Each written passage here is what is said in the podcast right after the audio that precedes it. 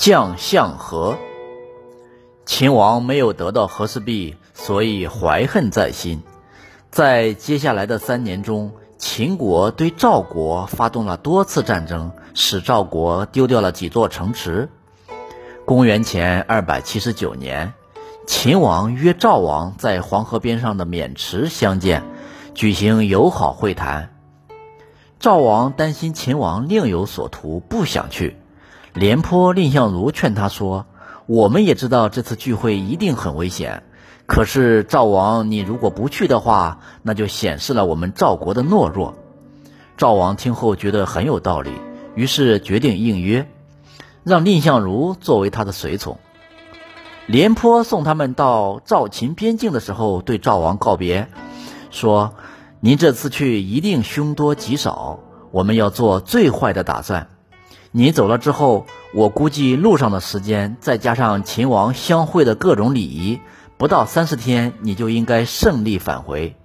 如果三十天以后你还不回来，我请求把太子立为王。”以断绝秦王拿你做人质的念头，赵王同意了。到了渑池，秦王举行宴会招待赵王喝酒，喝得有些醉意的时候，秦王提出让赵王为他鼓瑟。赵王害怕，不得已只好为秦王鼓了一曲。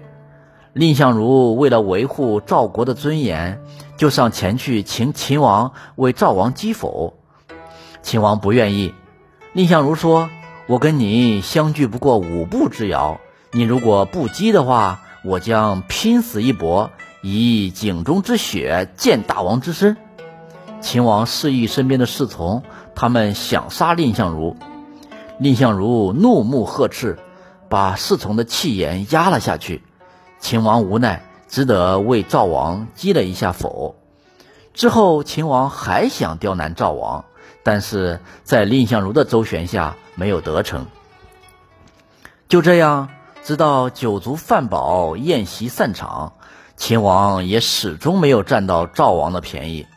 赵王平安回到赵国以后，大大的赞扬了蔺相如，任命蔺相如为上卿，地位在廉颇之上。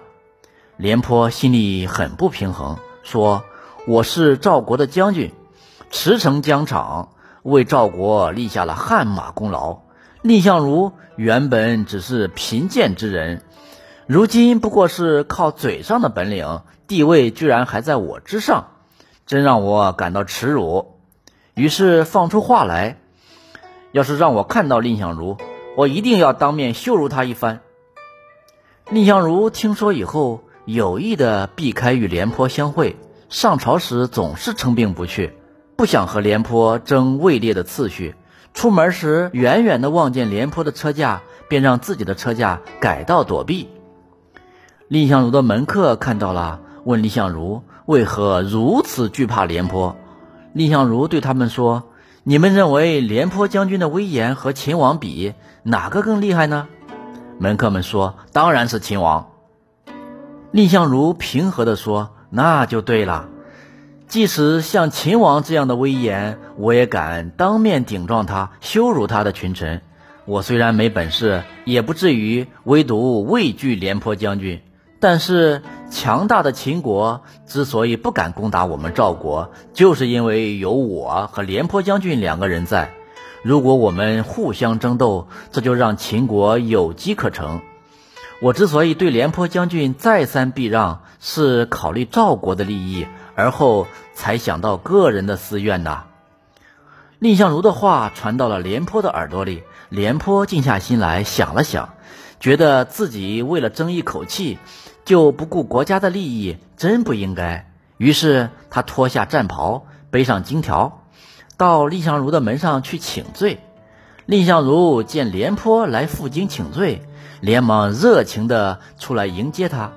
从此以后，两人结为生死之交，同心协力，共同保卫赵国。将相和，好的表面原因是蔺相如的宽阔胸襟和廉颇勇于认错、知错就改、负荆请罪，实际上是源于他们共同的爱国思想，源于他们共同的认识。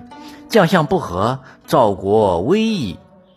这在他们的语言中都有体现。也正是因为这一点，将相和的故事才成为历史上的一段佳话。